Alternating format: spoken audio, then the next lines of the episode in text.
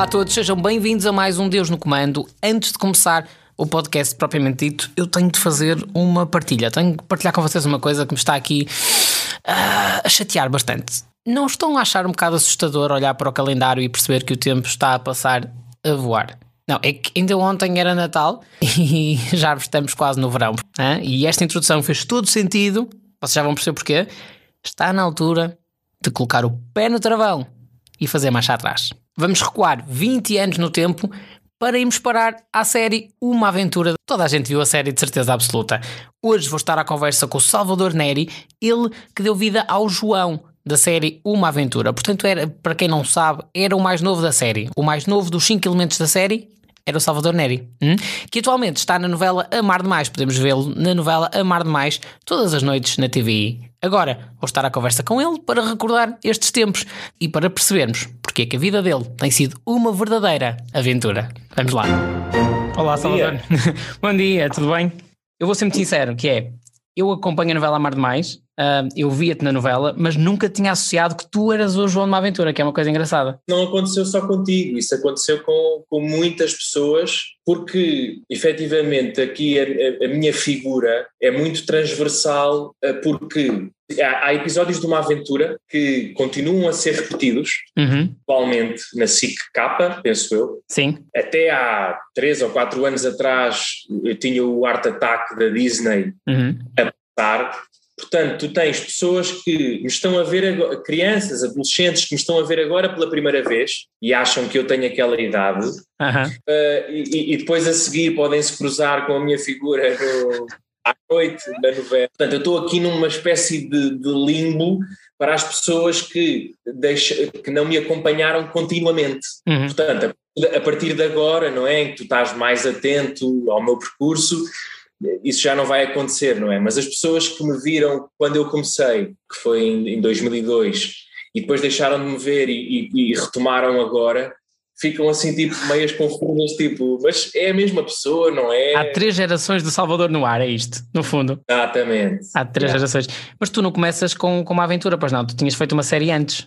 Eu fiz uma série para a RTP, 12 anos antes, penso eu. Eu julgo que começou a ser produzida em 98, se chamava As Infanicos, com o Nicolau Breiner, era uma sitcom à portuguesa. Tinhas quantos anos na altura? Epá, eu tinha 8 para 9, na aventura tinha 11 a 12.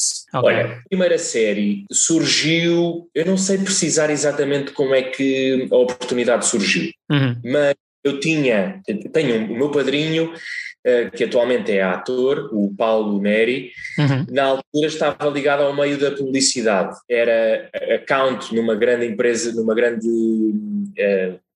comunicação, numa agência de comunicação, e portanto tinha bastante ligação ao meio, e eu acho que o que aconteceu foi que eu fui sempre dando sinais desde muito pequenino, que tinha muito jeito e que gostava de representar para a família, típica história do miúdo que é extrovertido e que gosta de brincar e fazer teatros e pronto. E portanto foram-me colocando nessas situações, sendo que na altura não tinha bem noção de como é que estava a chegar ali, era do género, olha, isto vai acontecer, queres? E eu, sim, bora! Inclusivamente eu até tenho eu conto esta história sempre que tenho a oportunidade de falar sobre isto também. Eu fiquei, não sei se tu te recordas, há um filme sobre Fátima, com a Catarina Furtado e o Diogo Infante, que é a história dos 3 pastorinhos. Sim. A Jacinta, a irmã Lúcia, é um filme dos anos 90, só pode ser, exato. E eu fiquei escolhido para fazer o papel de um dos 3 pastorinhos. E eu não faço a mim, eu nem sequer tenho memória disso. Não te lembras disso? Não, nem sequer fiz o filme. Envolvia um familiar meu ir para Fátima 3 meses. Eu só soube mais tarde, mas fiquei sempre com curiosidade sobre o tema porque nunca percebi muito bem o que é que me estava a mover para essas oportunidades, porque efetivamente eu era uma criança, tem sempre que haver alguém a coadjuvar essas situações, não é? Sim. Quer tenha sido o meu pai, o meu tio, enfim, eu fico sempre com a impressão de que as coisas vieram ter comigo, pá, não sei. Sim, não foste tu que foste procurar essas oportunidades, elas é que apareceram na tua vida, não é? É, e depois eu tinha muita vontade e demonstrava ter prazer e então, pronto, articulavam as coisas e... Desculpa, dizias que querias ser ator ou não? É, nessa fase eu dizia, nessa fase...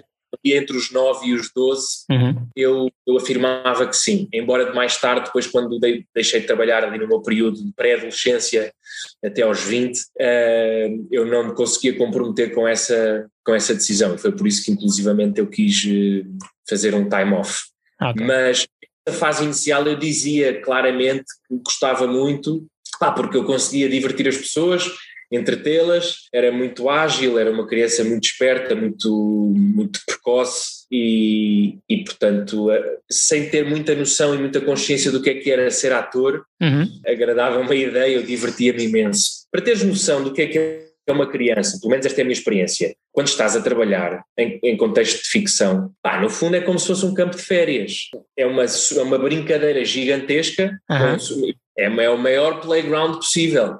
Não tens noção de que estás a trabalhar, para ti é uma brincadeira, é isso? Quando és criança a trabalhar em televisão. Eu acho que só tive noção de que estava a trabalhar quando as coisas demoravam mais tempo e terminávamos tarde e repetíamos muito e começava a ser aborrecido. Mas no geral para mim era uma diversão, não era um trabalho.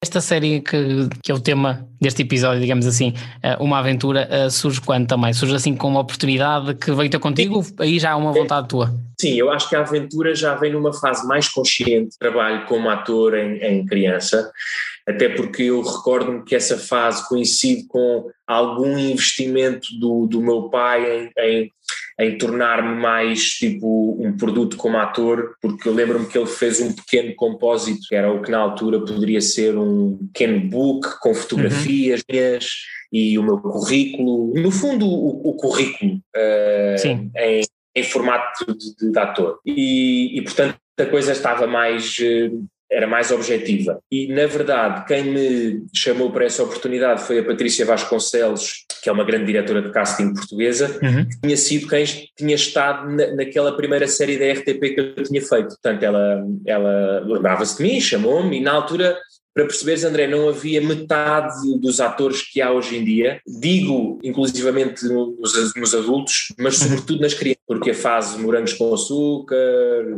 bem depois. Todas essas, bem muito depois, portanto havia muito poucas crianças a trabalhar e portanto eu cruzei-me com muitas oportunidades nessa fase. Obviamente que eu tinha jeito para a coisa e isso facilitou ter ficado com esses trabalhos nessa primeira fase, mas havia muito pouca gente. Surgiu então o casting para a aventura, foi feito na Ponte Luminosa em Lisboa, na Alameda, na rua, portanto, assim, a coisa mais engraçada e mais curiosa que eu me recordo desse dia foi que quem fez o casting antes de mim foi o Francisco Garcia, do Médico de Família, não sei se... Sim, já tive a oportunidade de conversar com ele para este podcast. E o Francisco na altura não apresentava ainda, mas tinha feito o Médico de Família, e era uma figura muito presente. Sim. E não sei se por acaso já estava a participar no Clube Disney ou qualquer coisa assim, mas ele era uma figura muito presente e o Francisco era assim também sobredotado para a altura. E eu lembro-me que ele fez o casting antes de mim e assim com algum estilo e alguma mania que na altura ele tinha, que é próprio de crianças, disse o que é que ia fazer no casting de diferente que a cena pedia. E eu guardei a dica dele e pensei, agora vou ficar a ver como é que ele fez e vou fazer melhor dele. E a verdade é que fiquei com o papel. E pronto, e então fiquei escolhido para a série de Uma Aventura, só não da primeira temporada de todas, porque parti o braço, eu praticava karaté na altura e num estágio de passagem de cinto, umas brincadeiras nos trampolins e não sei o quê, eu parti o braço e portanto eles foram buscar um ator que fez aqueles primeiros episódios da primeira temporada, ainda que eu tenha o último, que é o do Palácio da Pena, onde eu entro já como João, mas disfarçado de primo de uma personagem. Pronto, foi assim a forma mais subtil e camuflada deles me meterem logo ali na primeira, para depois na segunda já ser reconhecido. Mas tinha ficado essa promessa quando tu fazes o casting, depois disseram, mas agora não podes, mas depois... De todo, não tinha ficado, mas eu acho que eles me queriam desde o início, não me recordo muito bem o que é que fez com que... Eu lembro-me que o ator que fez de João na primeira temporada, ele vivia no Porto, portanto, pode muito bem ter sido por uma questão logística. Sim. Que estar a trazer do Porto e vir, é difícil quando tu és criança e os teus pais têm que se deslocar por um tempo determinado, imagina 2 ou 3 meses, porque sim, nós gravávamos, a série era gravada no verão, né, durante as férias do verão. Vocês só gravavam nas férias de verão?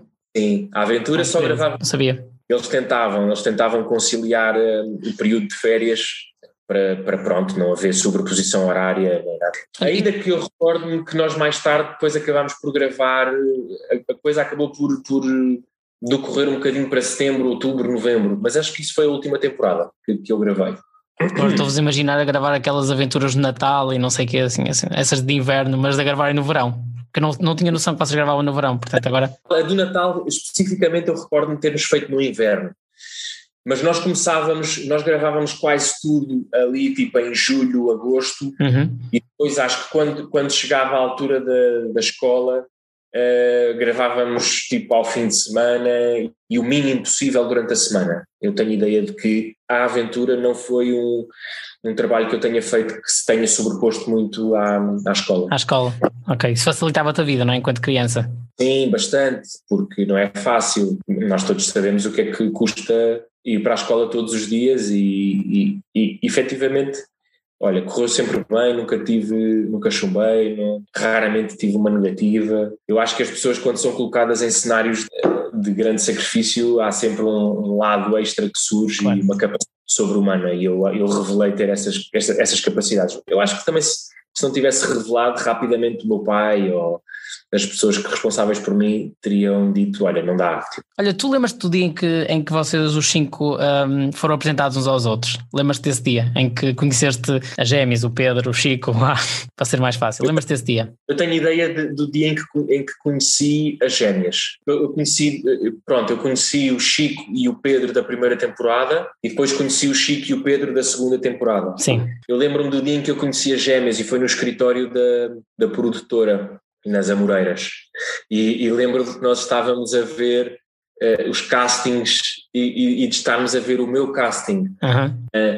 Eu não sei, a ocasião que me levou lá foi uma espécie tipo de leitura dos episódios, uns ensaios quaisquer, e elas viviam ali ao lado, eu lembro-me disso, e portanto deve ter sido por isso que eu as conhecia, elas primeiro e aos outros depois. Os outros, já não tenho memória, mas lembro-me que as Gêmeas foram conhecidas assim. Foram as primeiras pessoas que conheceste. E a vossa relação depois foi crescendo ao longo das gravações? Sim, sobretudo com elas, porque elas eram bastante mais velhas que eu. A Mafalda e a Filipa, julgo que já tinham 20, 21, por aí, e eu tinha 10, 11, 12, portanto eu via nelas já uma espécie de irmãs mais velhas, mãe ao mesmo tempo, e portanto refugiava-me muito nelas. E elas eram muito carinhosas, bastante interventivas, de género, quando haviam situações que elas não concordavam, achavam que não estavam a ser respeitadas ou que estavam a abusar, elas insurgiam-se. E portanto eu recordo-as assim como sendo as referências para mim na altura. Sim, e tu eras o menino do grupo, não é? Portanto imagino que fosse tratado de forma especial. Exato, apesar de que eu era muito reguila, eu era uma criança muito fora da caixa, não... Também não me continha de fazer as minhas brincadeiras e de dizer o que tivesse que dizer, porque eu efetivamente, de todos, era aquele que até já tinha mais experiência a trabalhar como ator. Sim. E quando tu és criança, e agora olhando para trás, eu lembro-me que eu trazia um bocado essa atitude. De que já tem experiência. E já sabia mais ou menos como é que as coisas funcionavam e pronto, portanto também, sim, obviamente que era a caçula, não é, o miúdo, a criança do grupo, mas também tinha ali o meu lugar. Eu imagino, eu não sou ator, muito menos fui ator quando era criança, portanto não sei como é que é, mas eu imagino que para uma criança seja difícil manter durante algum tempo uma certa coerência na personagem. Sim. Tu agora olhas para trás e achas que aquele João da série é muito, ou tem muito de Salvador? Vocês eram muito… Imenso.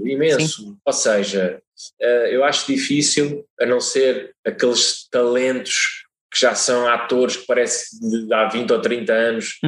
É o caso daquela da Dakota Fanning, não sei se te recordas, quando começou já conseguia fazer papéis de uma profundidade e com uma idade que tu ficavas de género, pá, é impossível, esta miúda tem 10 anos, como é que ela é capaz de já estar a fazer isto e de estar a contracenar com monstros do cinema? Mas efetivamente eu olho para trás e vejo o Salvador exacerbado naquelas circunstâncias e a fazer, no fundo, pá, obviamente que há ali situações que eu não, há coisas que eu não faria na vida, na altura, eu não era tão aventureiro. Se calhar metias em algumas coisas, não é? Que eles faziam. Não era tão aventureiro, não era tão destemido, era muito mais educado, diria eu, que o João era, mas havia muitas coisas que para mim eram naturais. Por exemplo, eu sempre lidei muito bem com animais, porque estava habituado eu tinha muitos cães em casa, o meu avô era caçador, e portanto isso era um papel que eu desempenhava com imensa naturalidade. Mas hoje em dia, depois de 10, 11 anos de percurso como ator adulto, que é completamente diferente depois de ter tido formação e toda a experiência que tive, olho para trás com esta minha visão e penso que o trabalho podia ser muito mais específico, muito mais… mas acho que para uma criança esteve muito bem. E há um bocadinho estavas a dizer que Uma Aventura surgiu, pelo menos as primeiras temporadas, antes daquela onda toda de Morangos com Açúcar e todas as séries juvenis depois que seguiram, e os tempos também eram diferentes, não tínhamos, por exemplo, as redes sociais, mas vocês sentiam na altura, eu vou ter que dizer fama, porque é fama, não é? Sim, fama na rua, as pessoas falavam com vocês? Imenso, eu vou-te dizer, uma das razões pelas quais eu não quis continuar a trabalhar como ator ali naquela fase da pré-adolescência, adolescência, foi porque eu sentia essa pressão na escola e essa fase na escola é muito suscetível, é muito violenta, porque os miúdos estão a crescer e nem toda a gente tem um comportamento correto, e eu diria que não fui alvo de um bullying intenso, mas fui alvo de muito gozo, muita chacota, muita pressão. Por causa da série? Pela personagem que fazias? Exclusivamente por parte de professores, imagina. Sério? Sim, o sentimento da inveja é uma coisa muito… Pois. A inveja, assim como o ciúme, são coisas que se revelam nas pessoas sem que os próprios tenham noção disso, sabes? E, por exemplo, eu lembro-me de uma professora minha da primária, sobretudo essa.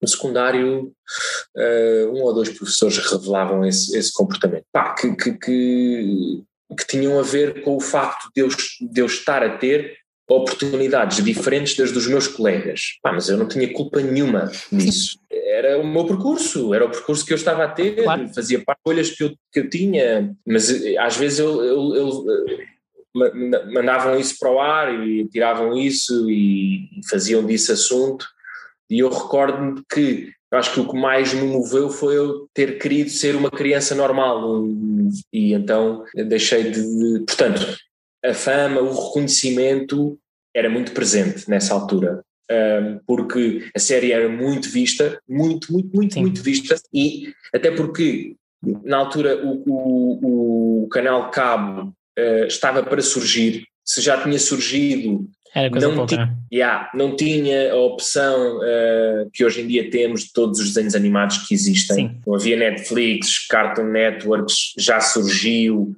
nessa altura, mas era em inglês e o pessoal na altura, pouca gente falava bem inglês para ver os desenhos animados em inglês, apesar de ter as legendas e não sei o quê, enfim. Os fins de semana e aquele período de manhã, sábado e domingo, sobretudo na SIC, eram sagrados. E a aventura estava ali a meio dessa programação e, portanto, era muito vista. Mesmo por pessoas, provavelmente, até já nem tinham idade para ver aquilo. Sim, é um bocado transversal para todas as idades, é a ideia que eu tenho. Eu tenho pessoal que tem a minha idade e mais velho que dizia que via, porque não haviam conteúdos juvenis e, portanto, aquilo inseria-se ali num infanto ou juvenil e portanto, pá, era o que havia e foi muito visto por essa altura. Sim, e provavelmente tinham uma certa vantagem que é, eram inspirados sempre nos livros, não é? Naquilo que já existia há muito tempo, portanto, provavelmente há pessoas que leram os livros e depois tinham curiosidade de perceber como é que seria, não é? Eu acho que esse foi o gancho deles, não é? Apoiaram-se nos livros e para terem logo assim uma adesão muito rápida e despertar uma curiosidade. E depois eu acho que houve até muita gente que nem sequer conhecia os livros e começou a ver a série, só depois é que fez a associação. Sim, provavelmente. Eu acho que até há pessoas que tinham vontade de que voltasse a ser feita uma série nos dias de hoje, porque eu acho que a série tem sempre lugar, tinha que ser, obviamente tinha que ser adaptada a esta realidade, mas aquela ideia de um grupo de adolescentes, mesmo que hajam uns mais velhos e uns mais novos, nos seus tempos livres ou fora da escola se envolvem em atividades mais suspeitas ou que se deixam impressionar por algumas coisas que acontecem, querem resolver, eu acho que é uma coisa que continua a acontecer e a sempre ter... Tinha que ser feito com a qualidade que hoje os tempos de hoje pedem. Sim, adaptar aos tempos de hoje, pois. É. Mas eu acho que tinha espaço, acho que tinha... Sim, porque depois tentou-se replicar a ideia, não é? Com outros formatos, mas nunca teve aquele sucesso inicial de Uma Aventura. Não, porque eu acho que eles não souberam adaptar... Sobretudo as coisas que se fazem em Portugal, a ficção em Portugal tem que ter muita noção de qual é o público para o qual está a apontar e de qual é a realidade desse público e o imaginário desse público. O que é que esse público está a ver e o que é que eles pedem, o que é forçoso acontecer. E eu acho que quem cria cá em Portugal, sobretudo para as faixas mais jovens, está muito descontextualizada. Quem tem feito melhores conteúdos para os adolescentes e novos adultos, a malta que está nos 20, é pessoal com essa idade e não realizadores com 40 e a quererem puxar os mais novos para as suas coisas. Por exemplo, estou agora a lembrar-me daquela cena da escola do YouTube e não sei o quê, que é feito pelo... Sim. Eu não vi nada, mas o boneco, o lado plástico que aquilo tem tudo a ver com o que esta geração quer ver. Porque foi por pessoas, por realizadores, por um realizador jovem, penso eu, portanto, sabe o que está a fazer. Não estou a dizer que, do ponto de vista de narrativa e de assunto e de temáticas a abordar, as coisas não podem ser muito mais interessantes e relevantes do que falar sobre o YouTube ou sobre ser influencer ou sobre ser YouTube. Acho que há muito mais do que isso, apesar disso de ser uma realidade esmagadora e com a qual as pessoas estão a ter que lidar e tentar perceber onde é que isso se insere, não é? Até porque está a abrir imensas portas para imensa gente e está-se a tornar de repente mesmo uma profissão. É a maneira como se faz, não é? Há um olhar, há uma embalagem do produto. Podes ter um produto parecido àquilo que se fazia, mas apresentado de outra forma, não é? Tal e qual. É mais isso, sim. Eu acho que grande reforma a ser feita é essa. É apresentar as coisas de outra forma, de uma forma mais moderna e mais adaptada aos tempos que estamos a viver, não é? Mais plástica, mais... enfim, que seja mais apelativa ao olhar, porque é isso que tem cativado esse público. Não é que tu depois não possas fazer, agora estou aqui, parece que estou aqui no... Sem problema, estás à vontade. Filosófico, mas é uma questão que me tem deixado de pensar, que é como é que tu pegas nestas camadas mais jovens e os agarras com aquilo que eles querem ver, mas depois lhes vais dando coisas que são importantes deles verem e que são interessantes, para tipo, estabelecer tipo o playing field, tipo, para não ser só Kim Kardashians da vida, estás a ver? Ou Justin Bieber, sem dar o mérito a essas pessoas que de certeza absoluta que trabalham imenso para terem o alcance que têm, mas as referências não são só essas. Tem que haver alguma inteligência por parte dos criadores em perceber, ok, o que é apelativo naquela proposta para eu conseguir agarrar. Lentamente acho que a coisa cai, eu acho que finalmente se está a começar a atravessar um período e é transversal, acho que se está a passar na música também, em todos os meios de criação cultural. De repente está-se a começar a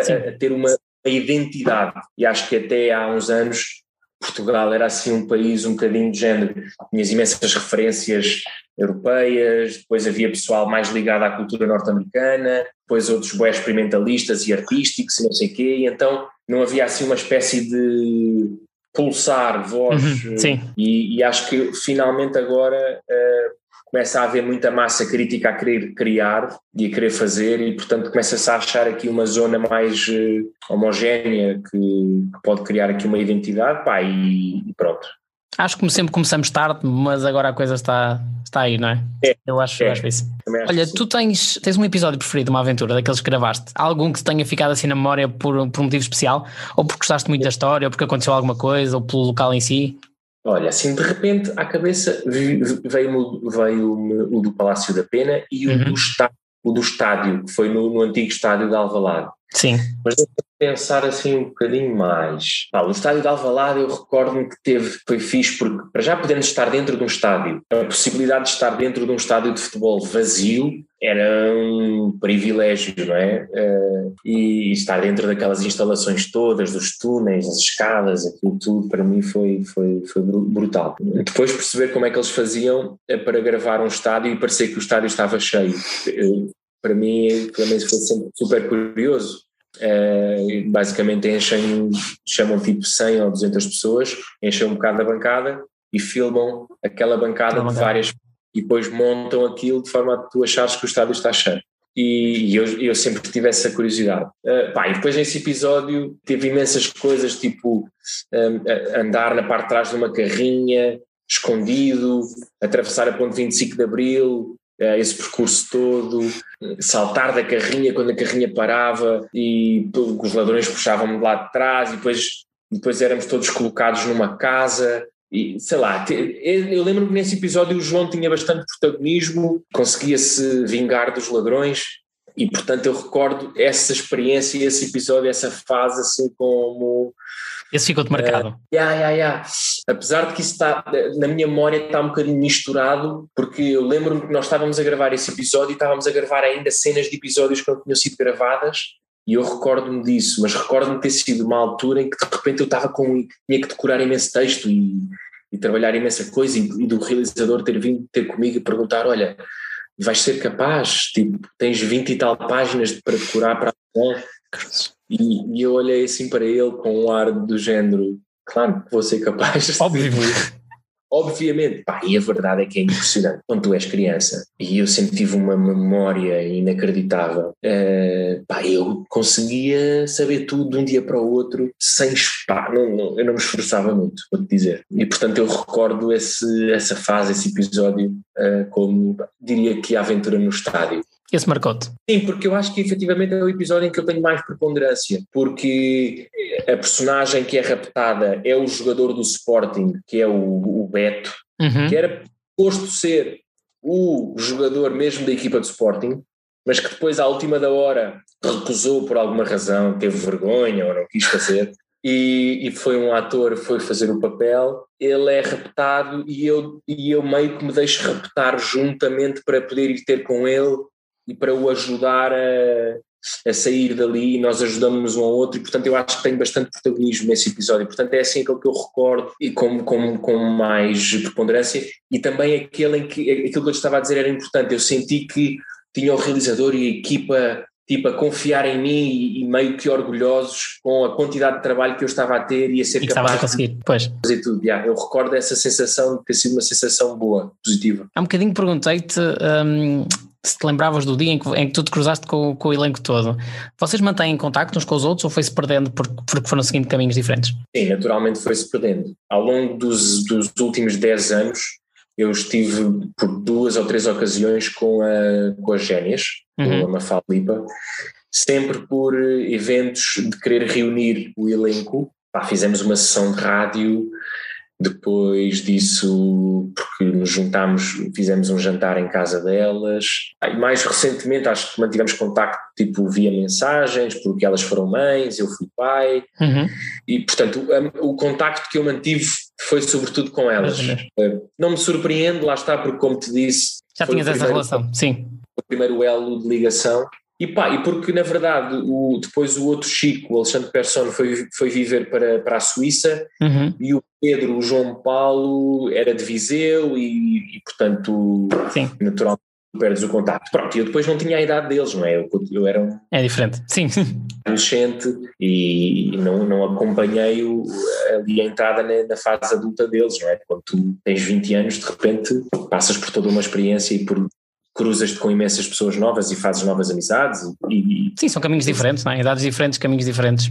Ainda bem que com as Gêmeas tu tens contacto, porque eu não consegui contactar as Gêmeas, mas falei com o João e tenho uma mensagem dele para ti. Ok. Olá, Salvador. Olha, como se diz aqui no meu trabalho, estou quase a entrar. Olá, meu puto.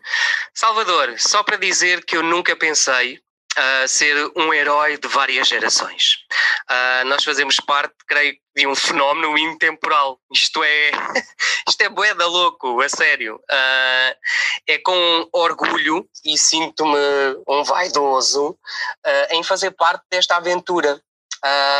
Foi de facto um dos momentos mais marcantes e felizes do meu tempo de vida, do qual tu fizeste parte, e por isso, Salvador, I love you. Serás sempre o nosso puto de olhos lindos. Obrigado, para sempre no meu coração, João. Salvador, entretanto, desenvolveu-se dentro de mim uma maluqueira por rimas, e termino desta forma. Vê lá se gostas. Vê lá se isto não é soberbo.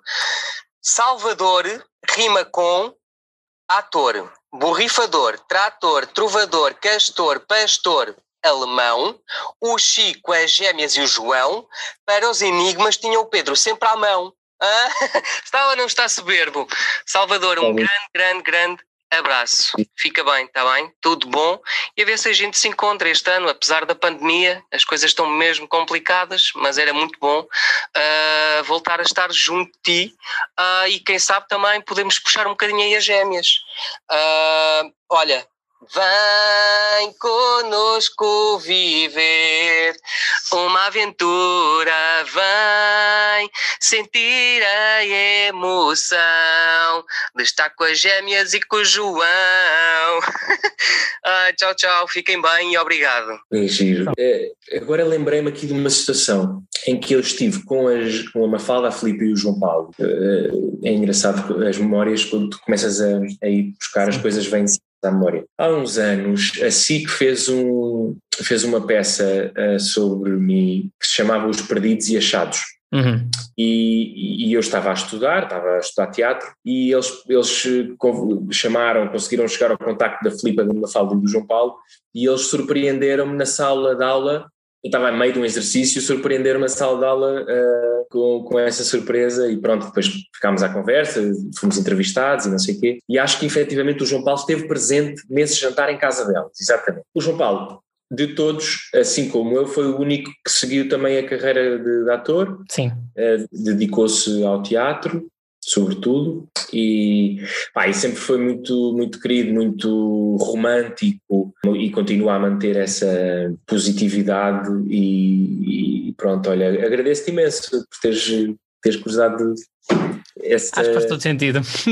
Acho que faz todo sentido, e para nós fãs da série é interessante ver a ligação que se criou entre vocês, não é? Porque nós habituámos a ver-vos como 5 amigos. Vocês eram 5 amigos e nós acreditávamos piamente nisso. Para teres noção, o João Paulo, quando foi o primeiro trabalho como ator que ele fez também, ele vinha de Viseu, nunca tinha feito nada, e portanto, para além do trabalho que ele estava a fazer, que era o primeiro, ele teve um bocadinho aquele impacto de uau, estou na capital, e portanto, eu lembro que na altura nós fomos uma grande âncora para ele.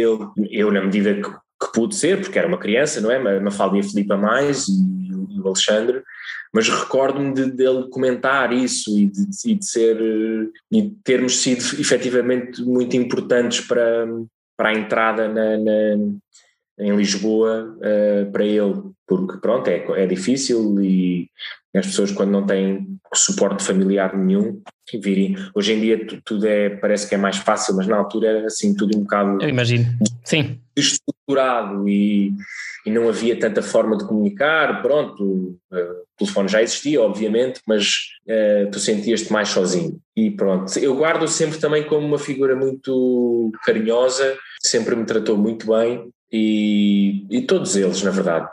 E continuam a gostar muito de ti. Sim, eu acho que nunca deixarei de ser visto por eles como ele estava a dizer, o nosso puto do grupo. Yeah. Olha, vou deixar agora só, falta pouquinho para acabarmos a nossa entrevista, mas eu tenho que tocar aqui em outros assuntos que não uma aventura, porque faz todo sentido. Há um bocadinho falaste-me de uma pausa que tu fizeste muito grande por opção, certo? Foste tu que quiseste te afastar um bocadinho, e quando voltas para o Art Attack, certo?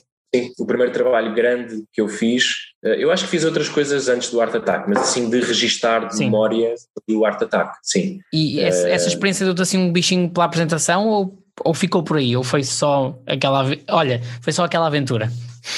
Não, eu não excluo essa hipótese. Uhum. Eu sou uma pessoa com uma facilidade de comunicação inata e gosto muito de me expor a conversas e de, inclusivamente, tenho estado ultimamente a participar numas masterclasses e a servir de orador e de motivador para colegas do meio e, portanto, eu acho que é um papel que me assenta facilmente. Contudo, tenho gerido muito bem essa oportunidade e esse lugar porque não quero, eu tenho estado estes últimos 10 anos a investir muito para que o meu lugar como ator e o meu reconhecimento seja numa primeira instância tido como ator, como intérprete, como...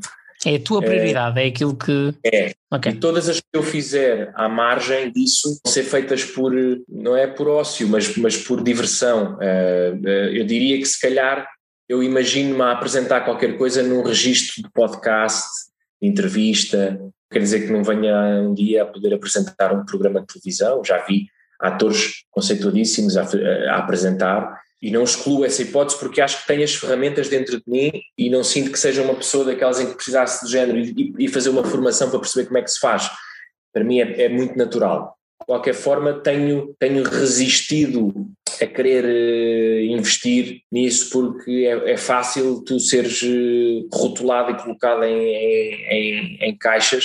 És uma coisa apenas. Exatamente, pá, e eu sou uma pessoa que desde sempre tirei muito prazer em fazer muitas coisas. Bem, o meu pai também já era assim e eu sempre gostei muito de fazer muitas coisas e eu, por exemplo, para teres noção, hoje em dia eu faço regularmente dobragens, locuções para publicidade, estive a fazer a novela, mas antes de fazer a novela tinha estado a fazer 2 anos de teatro intensivo, entre estar eu dentro de palco, estar a fazer assistência de encenação de espetáculos. Tive também nos últimos 3 anos, fiz 2 filmes, a minha mulher é fotógrafa e nós os dois costumamos colaborar e às vezes fazemos direção de casting para publicidades, portanto, gosto de escrever também, portanto, eu sou uma pessoa... Faz muita coisa. Multidisciplinar, exatamente. Tenho estado, assim, o que é público, para o grande público, aquilo que eu deixo sair é aquilo que eu quero que seja o primeiro reconhecimento. E acho que depois, com o tempo, à medida que... a coisa se for instalando, eu vou deixando essas preciosidades que eu acho que tenho dentro de mim saírem. Pá, é uma espécie de estratégia, ao mesmo tempo se calhar com alguma insegurança à mistura, por saber o quão difícil é tu teres o teu lugar e de te... reconhecerem e darem trabalho, convidarem, tudo isto requer muito esforço, portanto para já não quero misturar as coisas, mas sim, eu gostei muito de apresentar o Art Attack e pronto, e acho que mais tarde ou mais cedo irei apresentar qualquer coisa, mas será à minha maneira, eu acho que vai ser num registro de podcast. Portanto, já tens... eu vou-te dizer onde é que eu me revejo. Eu revejo num registro tipo Charlie Rose, okay. Conversas dadas com bastante pesquisa por parte do entrevistador. Com tempo para conversar com a pessoa. Exatamente. Eu sou uma pessoa que gosta muito, muito, muito de conversar, muitíssimo. Nunca me coíbo de me colocar em situações dessas e gosto de aprofundar as questões, porque acho que é só com tempo e quando as pessoas passam ali aquela bolha do... isto tem que acontecer, que as coisas interessantes começam a vir ao de cima. E, portanto, aquele registro de Charlie Rose foi sempre aquele que eu gosto muito dos podcasts de longa duração. Não têm medo em durar 3 horas, estás a ver? Sim, se a conversa for boa, as pessoas ouvem, não é? Yeah. Mesmo que demore uma semana a ver a peça completa. Eu acho que hoje em dia, tudo tem que ser rápido, mas depois... é muito difícil que as coisas que são muito rápidas sejam efetivamente interessantes e marcantes. Sim. Enfim. Estás a abdicar da qualidade para dares uma quantidade mais pequenina, para que as pessoas possam ver em regime fast, não é?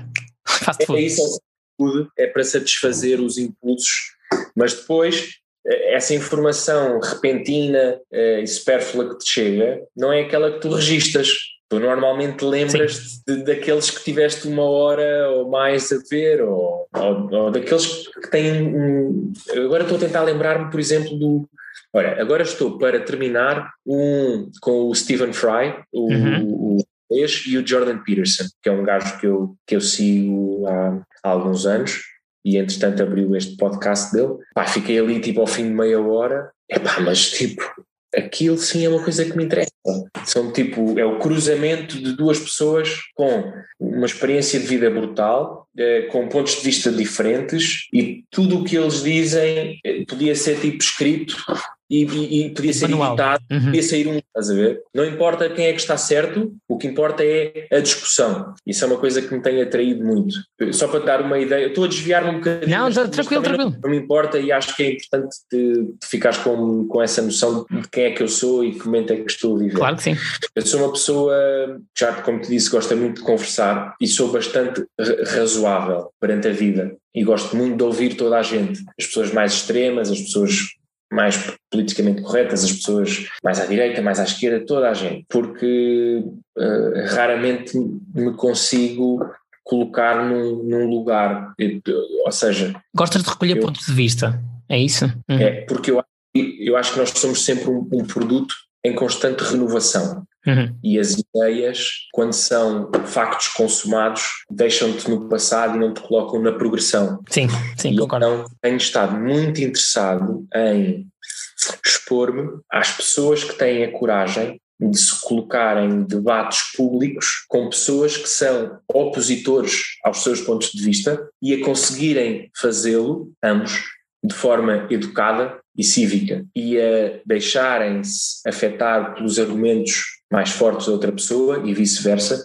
e portanto isso tem sido uma coisa que me tem atraído muito ultimamente, porque eu acho que para já é mesmo preciso uma coragem brutal, tu expor-te publicamente a um debate sobre as tuas ideias do que é que move a sociedade, o mundo, as pessoas, contra outra pessoa, e sobretudo se essa pessoa estiver no ponto diametralmente oposto à tua. E nos tempos que correm, não é? Porque hoje expor abertamente a tua posição face a qualquer tema é um risco, não é? E sobretudo por isso, porque tem a audácia e a coragem de dizer: não, eu tenho o direito, eu quero, e não me vão cancelar, não é? Como a política do cancelamento tem tentado impor-se, não me vão cancelar as ideias só porque isto é contra o que vocês possam achar. Portanto, eu tenho estado muito ligado a essa discussão e a esse lugar que tem, oxalá continue a permanecer. Pronto, olha… Portanto, é algo que tu queres para ti também, não é? Portanto, se houver a oportunidade de fazer algo parecido… É, quero, e é algo que eu já pratico na vida, de forma privada, não é? Mas imagino-me a fazê-lo, se calhar, no futuro, se calhar… nesse podcast hipotético que estava aqui a falar, ou mesmo a participar. Eu acho que é um lugar que eu tenho vindo a sentir-me mais confortável a fazê-lo. E desde que fui pai, a coisa tem-se consolidado. Eu diria, para também perceberes por que razão é que eu deixei de querer trabalhar como ator, eu cresci muito rápido. Quando tu começas a trabalhar com criança, tu cresces muito rápido e ficas muito consciente de muita coisa, e portanto deixei-me fragilizar pela minha própria consciência e por ser de repente por ser autoconsciente, porque quando tu começas a ser consciente sobre ti próprio é quando tu perdes a liberdade, quando és criança, de seres sem qualquer julgamento, independentemente de estares a ser mal ou bem, não interessa. E só agora nestes últimos… Para aí, bom, eu tenho estado a viver um período de 10 anos, que começa quando eu tinha 20, de restabelecimento, de aceitação, mas sinto que é agora, com esta entrada nos 30 e depois de ter sido pai, que as pessoas poderão ver o melhor que há para ver de mim e possivelmente todo o potencial que eu sei que tenho, e que numa fase mais inicial estava ali toda em potência e sem qualquer restrição. E acho que, por exemplo, esta novela que eu fiz agora, da Amar Demais, e a personagem que eu fiz, e que foi uma coisa que claramente foi o karma, ou o destino, ou fui eu que atraí aquilo, marca essa vontade de me expor outra vez e de revelar o livro, abrir o livro e dizer o que é que tenho aqui para para trazer ao mundo. Tu sentiste que desde sempre havia tudo isso para mostrar, mas sentiste num determinado período de tempo que precisavas de encontrar tudo isso para depois estás preparado agora para mostrar, é isso? Sentes que só agora é que estás bem contigo para poder mostrar aos outros? Okay. Sim.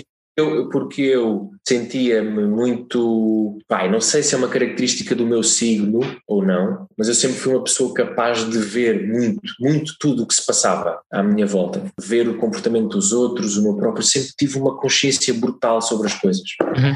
E quando tu és criança, pré-adolescente, vá até à fase adulta, tudo isso te atemoriza muito, porque é demasiada informação e tu não sabes gerir e isso deixa-te muito frágil, deixa-te muito exposto. E a nossa profissão é uma profissão que obriga à exposição total. As interpretações, os papéis que mais te marcam são aquelas pessoas que estão absolutamente soltas de si próprias, não têm qualquer tipo de... estão confiantes, estão seguras, tu consegues vê-las. Tu vês, por exemplo, isso na Meryl Streep, que é virtuosa, tu vês que aquela pessoa está resolvida e habilita-se a estar ali naquele momento e a passar vida, e portanto é uma profissão extremamente difícil. Eu acho que escolhi a mais difícil e eu tinha todas essas questões para organizar internamente, para que quando me voltasse a mostrar, me conseguisse mostrar todo o instrumento que eu sou, que é extremamente complexo e muito mais denso do que a figura do ator que o público tem na sua cabeça do que é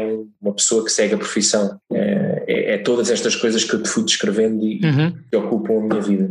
E curiosamente eu tenho visto cada vez mais colegas meus também a serem multidisciplinares, e eu acho que honestamente a evolução da educação e do que está à nossa disposição, sobretudo na forma fácil como tu consegues aceder à informação, ou seja, o autodidatismo, não é? Fez com que muita gente de repente começasse a experimentar ou a desvincular-se da especialização absoluta sobre uma coisa, não é? Enfim, eu sempre senti que tinha isso inatamente dentro de mim, essa procura, e pronto, e tenho estado a arrumar essas gavetas todas, e agora lentamente eu acho que o público e as pessoas que me seguem, que me conhecem, vão-me começar a ver a ocupar, a ir ocupando esses lugares e a retomar, não digo uma vida pública, mas o caminho que tinhas antes, não é? Ou o que estavas a fazer antes. Começou inicialmente de uma forma muito fluida e muito orgânica, sem esforço nenhum, e que foi retomado da minha parte com pensamento, já com maturidade, com vontade, com estratégia e com muito trabalho e muita formação, porque eu dediquei muito, mas não, ou seja, não há dois processos distintos, é um só processo. Eu pelo menos tenho feito a reflexão do meu percurso dessa forma. E tu estavas a dizer, agora quando estavas a falar disso, estavas a dizer que esta personagem veio tipo o karma, não é? Parece que era de propósito para ti, mas porquê é que diz isso? Porque traz com ela, com a personagem, muitas dessas questões e muitos desses problemas que eu tinha para resolver ali no meu período de adolescência, que tinham a ver com a tensão, necessidade de ser amado e de aceite, de ser compreendido, e o Fanan obviamente é uma personagem tipo e está inserido ali num contexto muito específico e muito folclórico, não é? Sim. Mas de uma forma exacerbada permitiu-me canalizar uma série de coisas que eu tinha resolvido no meu percurso enquanto pessoa, mas expô-las publicamente. Ou seja, nós atores nunca deixamos de emprestar as nossas experiências, as nossas emoções, o nosso imaginário às personagens que desempenhamos. Há sempre um casamento e felizmente foi como se eu tivesse sentido que agora que eu retomei a este lugar que tinha abandonado há uns anos atrás, que é um lugar que lida com muita exposição, não é? Com muita pressão, com muita expectativa por parte das pessoas que te estão a dar as oportunidades, surge logo com provavelmente a questão mais premente ou a questão que mais me deu a lidar, e portanto foi absolutamente libertador para mim. Eu senti que saio deste ano passado, 2020, onde estive a desempenhar esta personagem, obviamente com muita coisa para resolver, não é? Mas acho que a vida a vida leva tempo por si, por isso vai mesmo resolvendo as coisas ao longo dos anos. Mas senti que foi uma espécie de tipo, o que havia para fazer foi feito e ficou, tipo, ou seja, eu sinto que agora os papéis e as coisas que eu estou a atrair e que virão ter comigo, uhum, já vêm no adulto que sou hoje e das coisas e da forma como eu olho para a vida hoje e aquilo que eu quero fazer. Veio na altura certa. É, mas no fundo para dizer que foi como se aquela personagem tivesse vindo com algum desfazamento face ao estado que eu já estava a viver, à experiência que eu já estava a ter, porque já tinha sido pai, já vivia uma enorme responsabilidade que me afastava muito do papel, mas para sob o olhar do grande público e sob a compreensão desse olhar, porque para tu perceberes, quando nós nos expomos a muita gente, às vezes é mais fácil nós compreendermos melhor o que é que tu estás a dizer, o que é que está a acontecer, do que quando tu estás só aqui circunspecto na tua bolha. Há um exemplo muito reconhecido no teatro que prova isso, do olhar que o grande público pode ter para resumir uma situação ou para simplificar uma situação que à partida o encenador ou o ator podiam achar complexa, que é, tu tens um período de ensaios de uma peça onde estão sempre os mesmos agentes envolvidos, uhum, as mesmas pessoas, não conseguem sair, não conseguem resolver aquela cena, aquele impasse, aquele problema, não conseguem compreender porque é que o autor escreveu aquilo daquela maneira, e de repente basta chamarem 10 ou 12 pessoas, não interessa o número, pessoas amigas, não precisa de ser público, estarem na sala só a ver, sem que eles tenham que falar com elas, para trocar impressões, para eles próprios já verem a situação de outra forma. E eu sinto que a personagem surgiu numa altura em que eu achei que era meio desfasada, mas o verdadeiro ultrapassar daquelas questões que eu achava que já estavam consumadas foi depois de eu ter posto aquilo lá para fora e ter posto aquilo sob o olhar de milhares de pessoas. E é muito curioso que eu, não é curioso, mas pronto, eu vejo as coisas que me chegam dessa forma, uma forma um bocadinho esotérica, não sei, um bocadinho kármica, mas eu acho mesmo que eu atraio os papéis que me chegam, e os papéis que me chegam têm sempre cordas que têm a ver com ou alguma coisa que está ainda por resolver, ou alguma coisa que eu estou a almejar, a ver no futuro. Tenho mais um ou outro colega que também sente que as coisas lhe chegam assim, mas pronto, felizmente eu tenho tido essa sincronização, ou essa intuição em relação aos papéis. Acima de tudo, sabes muito bem o que é que queres fazer no futuro, o que é que pretendes para ti? Sim, eu acho que sim, é cada vez mais certo, isso é cada vez mais certo. E penso muito nisso, sou uma pessoa que pensa muito, que reflete muito, gosta muito de ouvir os outros também e de pensar. Eu sou capricorniano, portanto tenho essa... Acho que aquelas características que eu te falava há bocado de que sou capaz de ver muito para além de...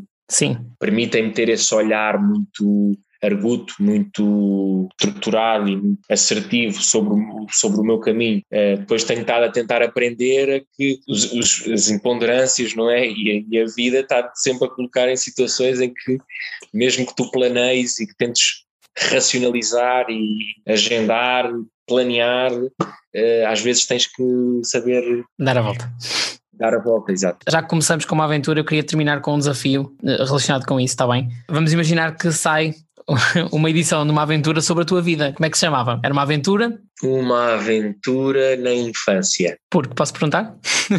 Opa, porque acho que foi preciso eu ser de facto um ser muito resiliente e muito apaixonado, uhum, para ter conseguido caminhar nas circunstâncias que a vida me trouxe e que não interessam para aqui.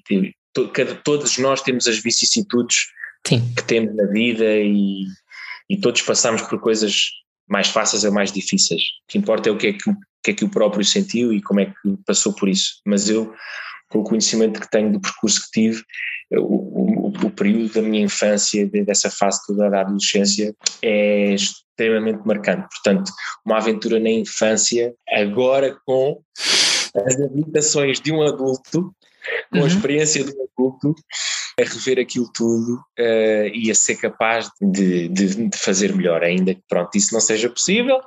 Não podes voltar atrás e falar contigo quando eras mais novo, mas mudarias alguma coisa, não é? Quer dizer, às vezes faço isso, eu acho que isso é um papel interessante que as pessoas podem ter quando se sentem um bocadinho desconectadas da sua essência, que é falarem com o seu eu mais novo, sou eu criança, e dizer-lhe que não se esqueceram dele, porque normalmente é esta nossa dimensão de criança que contém os sonhos e provavelmente a tua vocação.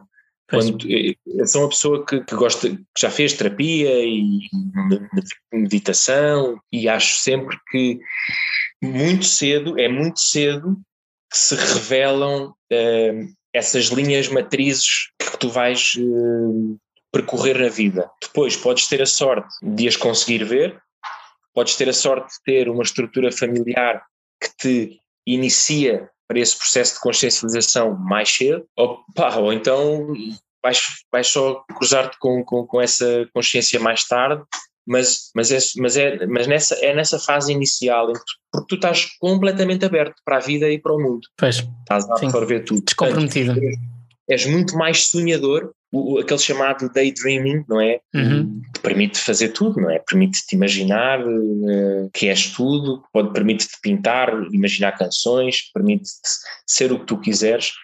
Em criança é um processo inato e portanto eu tenho aprendido a relacionar muito melhor com essa fase e portanto seria uma aventura da infância. E gosto, acho que é um título bonito. E acho que faz todo sentido, olha eu lia. Pronto, e depois chamávamos para fazeres a versão série. Exato. Eu acho que sim, olha, reinia-se o elenco todo. Uma versão série, tipo série limitada, 8 episódios. Sim, assim uma coisa. Acho que devias escrever isso, nunca se sabe. Salvador, olha, muito obrigado por teres tirado este tempinho para conversar comigo. Do fundo do coração gostei mesmo muito, obrigado. Obrigado por teres partilhado comigo algumas coisas. Eu também, gostei muito e senti, ainda que não nos conheçamos, e é importante dizermos estas coisas, porque é natural que as pessoas... como eu, no meu caso, e que estão expostas e têm uma determinada exposição, sejam abordadas por muito mais gente do que o comum dos mortais, não é? E eu consigo notar só pela forma como as pessoas me abordam, de onde é que elas vêm, e eu percebi logo pela forma como tu me escreveste que as tuas intenções eram muito corretas e justas, e senti que havia logo uma vontade também da minha parte em conversar contigo e dar-me a conhecer, portanto o prazer também foi todo meu. Obrigado. E pronto, chegamos ao fim de mais um episódio do Deus no Comando, desta vez com a participação do Salvador Neri para recordar uma aventura e, como viram, para falar de muitos outros temas super importantes. Eu estou aqui encantado com esta conversa, com esta entrevista, e eu espero que vocês, onde quer que estejam, eu já ia dizer outra vez em casa, não, é onde quer que estejam, porque isto é um podcast, pode ser ouvido em qualquer lado, tenham gostado tanto desta conversa como eu, e eu gostei imenso. Já sabem, eu estou de volta em breve com mais conversas.